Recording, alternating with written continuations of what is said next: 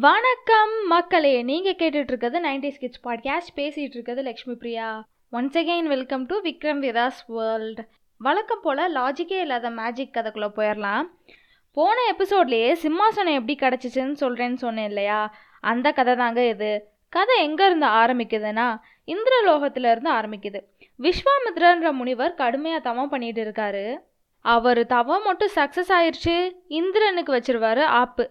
இந்த நிலமையில இந்திரன் என்ன பண்ணுறாரு இந்த தவத்தை எப்படியாவது கலைச்சே ஆகணுமே அப்படின்னு தன்னோட சபையில் இருக்க ரம்பையையும் ஊர்வசியையும் கூப்பிட்டு இந்த மாதிரி விஸ்வாமித்திரர் தவம் பண்ணிட்டு இருக்காரு.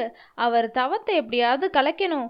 உங்களில் யாராவது ஒருத்தர் போய் அவர் முன்னாடி டான்ஸ் ஆடி அவர் தவத்தை கலைச்சி விட்டுருங்க அப்படின்னு சொல்கிறாரு அப்போ ரம்பையும் ஊர்வசியும் நான் தான் போவேன். இல்லை நான் தான் போவேன். அப்படின்னு சண்டை போட்டுட்ருக்காங்க உடனே அங்கே இருந்த நாரதர் எதுக்கு இப்போ சண்டை போட்டுட்ருக்கீங்க? பேசாமல் ஒரு போட்டி வச்சு பார்த்துருவோம் அப்படின்னு சொல்ல போட்டியும் ஆரம்பமாகுது. ரெண்டு பேருமே செம்மையாக ஆடிடுறாங்க. அங்கே இருந்த எல்லாருக்குமே ஒரே குழப்பம். யார் பெஸ்ட்டாக ஆடினாங்கன்னு முடிவு பண்ணவே முடியல. அப்போ நாரதர் சொல்கிறாரு இதுக்குன்னே பூலோகத்தில் ஒரு ஆள் இருக்கான். அவன் பேர் விக்ரமாதித்தன். எல்லா கலையையும் கரைச்சி குடிச்ச சகலகலா வல்லவன்.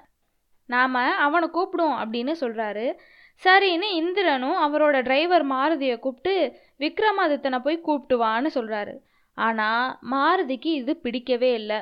ஒரு மனுஷன் இந்திரலோகத்துக்கு வந்து தீர்ப்பு சொல்கிறதா அப்படின்னு ஒரு எண்ணம். அரமனசோட பூலோகத்துக்கு வராரு. வந்து விக்ரமாதித்தன்ட்ட செய்தியை சொல்கிறாரு விக்ரமாதித்தனும் சரின்னு காளி கோயிலுக்கு போயிட்டு சாமியை கும்பிட்டுட்டு ஃப்ளைட்டில் ஏற போகிறாரு ஃப்ளைட்டா அப்படின்னு ஆச்சரியப்படாதீங்க. அதாங்க வானூர்தி. அதை தான் வந்து ஃப்ளைட்னு சொன்னேன். அப்போது மாருதிக்கு இவரை பிடிக்காதனால அவர் வலது காலை வச்ச உடனே வண்டியை கிளப்பிடுறாரு. உடனே வடிவேலு மாதிரி விக்ரமாதித்தன் கீழே விழுந்துருவாருன்னு தானே நினைக்கிறீங்க? அதுதான் இல்லை. விக்ரமாதித்தன் தன் கால் கட்ட விரலை வண்டியிலே வச்சு அழுத்துறாரு. வண்டி நகரவே இல்லை. மாருதி தன் தப்பை உணர்ந்து சாரினே அப்படின்னு மன்னிப்பு கேட்குறாரு அப்புறம் வண்டி கிளம்புது. விக்ரமாதித்தன் இந்திர சபைக்குள்ளே போன உடனே வாங்க வாங்க வாங்க வாங்க. உங்களுக்காக தான் இவ்வளோ நேரம் வெயிட் பண்ணிகிட்டு இருந்தோம். எப்படி இருக்கீங்க? நல்லா இருக்கீங்களா? அப்படின்னு நலமெல்லாம் விசாரிச்சுட்டு விஷயத்த சொல்கிறாரு இந்திரன். இப்போது மறுபடியும் டான்ஸ் வார் ஆரம்பிக்குது. இந்த தடவையும் ரெண்டு பேருமே செம்மையாக ஆடிடுறாங்க. யார் பெஸ்ட்டுன்னு விக்ரமாதித்தனாலேயே சொல்ல முடியல. எல்லாரும் விக்ரமாதித்தனையே பார்த்துட்டு இருக்காங்க. விக்ரமாதித்தன் இப்படி ரெண்டு பேரையும் தனித்தனியாக ஆட விட்டா எப்படி? நாளைக்கு ரெண்டு பேரையும் ஒரே மாதிரி ஆட விடுவோம். அப்புறம் முடிவெடுக்கலாம் அப்படின்னு சொல்கிறாரு அடுத்த நாள் காலையிலேயே நந்தவனத்துக்கு போய் பூக்களை பறித்து ரெண்டு பூச்செண்டு செய்கிறாரு விக்ரமாதித்தன். அதுக்குள்ளே நிறைய வண்டுகளை போட்டு திணிச்சு வச்சிடுறாரு. அப்புறம் டான்ஸ் ஆரம்பிக்கிறதுக்கு முன்னாடி போய் ரம்பைட்டையும் ஊர்வசிட்டையும் அந்த பூச்செண்டை கொடுத்து வெறுங்கையோடு ஆடினா நல்லாவா இருக்கும்? இந்தாங்க இதை கையில் வச்சுக்கிட்டே ஆடுங்க அப்படின்னு சொல்கிறாரு போட்டியும் ஆரம்பமாகுது. ரெண்டு பேரும் ஆட ஆரம்பிக்கிறாங்க. நேரம் போக போக ரம்பை தன்னை மறந்து இப்போ பாரடி ஆண்டி அப்படின்னு வெறியோட ஆட ஆரம்பிக்கிறா. அதனால கையில் இருக்க பூச்செண்டை அழுத்தி பிடிக்கிறா. அதுக்குள்ளே இருந்த வண்டு கடுப்பாகி கையில் கொட்டி வச்சிருது.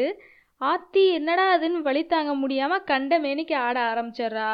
ஆனால் ஊர்வசி பூ போல பூச்செண்டை பிடிச்சனால வண்டு கடுப்பாகலை.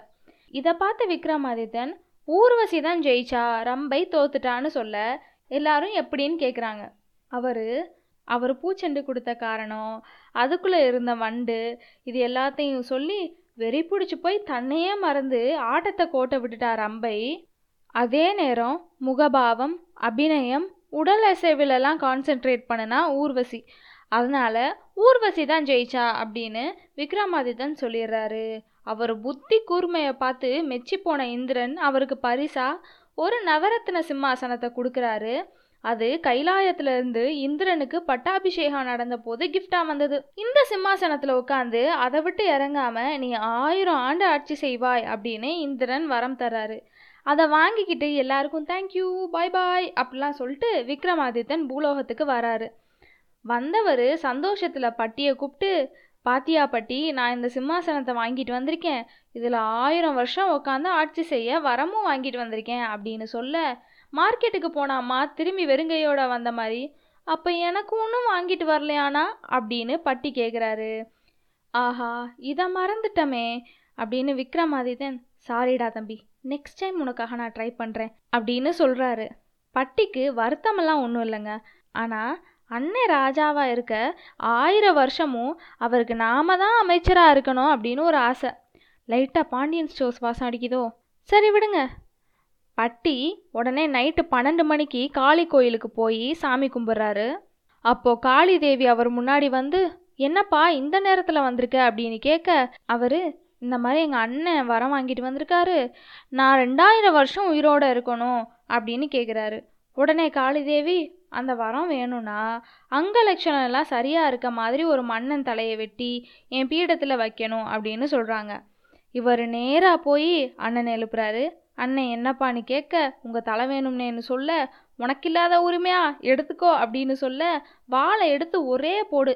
தலை கையோட வந்துடுச்சு அதை எடுத்துட்டு போய் காளி கோயிலுக்குள்ளே வைக்கிறாரு. காளி தேவி அவர் முன்னாடி வந்து நீ கேட்ட மாதிரி ரெண்டாயிரம் வருஷம் உயிர் வாழ்ந்து உங்கள் அண்ணனுக்கு அமைச்சனாக இரு அப்படின்னு சொல்கிறாங்க உடனே பட்டி கேட்க பக்கா கேட்க பக்கான்னு சிரிக்க ஆரம்பிச்சிடுறாரு. எதுக்கு இப்போ சிரிக்கிற? அப்படின்னு காளி கேட்குறாங்க இல்லை அவ்வளோ பெரிய இந்திரன். அவர் ஆயிரம் வருஷம் வாழ்க அப்படின்னு சொன்ன வரமே ஒன்றும் இல்லாமல் போச்சு. நீங்கள் கொடுத்த வரத்தை நான் எதை வச்சு நம்புறது அப்படின்னு பட்டி கேட்குறாரு உடனே டென்ஷன் ஆன காளி யாரை சந்தேகப்படுற? உனக்கு வேணும்னா நீ இன்னொரு வரம் கேளு நான் தரேன் அப்படின்றாங்க. இதாண்டா சான்ஸ்னு செத்துப்போன எங்கள் அண்ணன் திரும்பி எனக்கு வேணும்னு கேட்குறாரு உடனே அதே மாதிரியே விக்ரமாதித்தன் உயிரோடு எழுந்து வந்துடுறாரு. இப்போ என்ன சிக்கல்னா விக்ரமாதித்தன் ஆயிரம் ஆண்டு தான் சிம்மாசனத்தில் உட்காந்து ஆட்சி செய்ய முடியும்.